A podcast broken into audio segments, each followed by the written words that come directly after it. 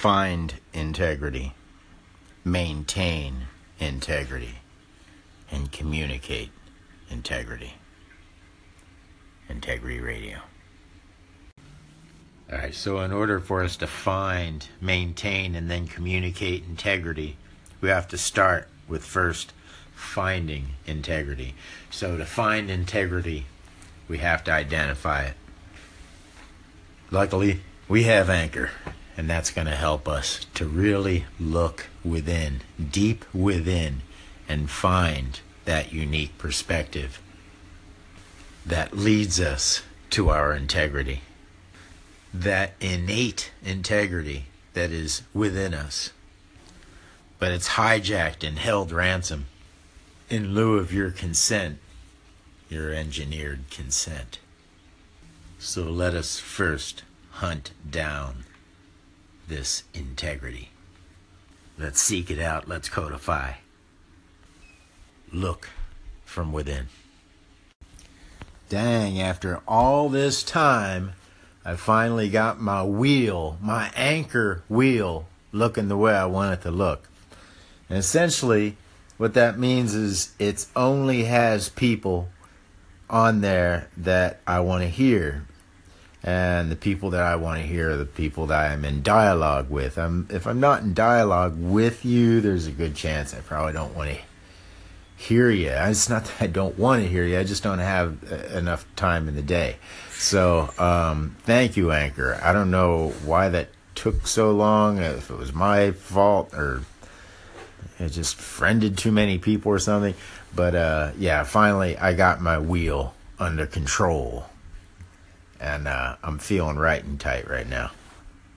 So if you'd like me to favorite you, or in some cases refavorite you, uh, all you gotta do is spit some integrity, and uh, yeah, I'd love to hear it, and I'd love to share it, and all that good stuff. But we are on a mission to hunt down integrity in all its forms. And I invite you to join us. Thanks for listening. Integrity Radio. This might be pertinent information. Maybe. We we we, we have this theory, hypothesis, maybe. This year's this year's high school sophomore class. Yeah, and it seems like the year that was born in uh, 9/11 during 9/11, right? Yeah, 9/11 2001. Yeah, it seems uh, that The 2001 babies. yeah 2001 babies seem to all have uh, a similar issue, shall we say? you might call it that. yeah. Yeah. So they're 9/11 trauma babies. It could be. It could be the way the parents reacted and treated them as babies. Uh, sure, sure. Because the first few years are very formative, brain, everything. That's right. Very, very much so. Wow. If there's anybody out there that, uh, As a sophomore in high school. Yeah, born around 2001 or so, Yeah. right? Yeah, Very we would like to hear from you. Yeah, very interesting. Again, it's just a hypothesis we've come up with.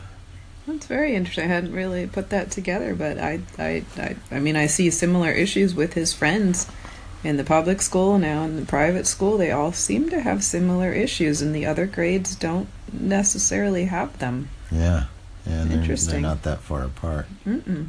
either, so it's very peculiar. Yeah, maybe something in the. I, it could even be something biological or chemical, biological, so to speak. It's possible. Yeah, and you were in the East Coast at the time, but No, I was in but- California. Oh, okay, so that's that Unlikely. I think. It, I think it was more the emotional. more emotional. I think uh, it was just the environment Yeah. as their their brains were developing. yeah, social Yeah. environment. Yeah. All right. Well, if anybody has anything, chime in on that. That'd be interesting to hear from you. Yeah.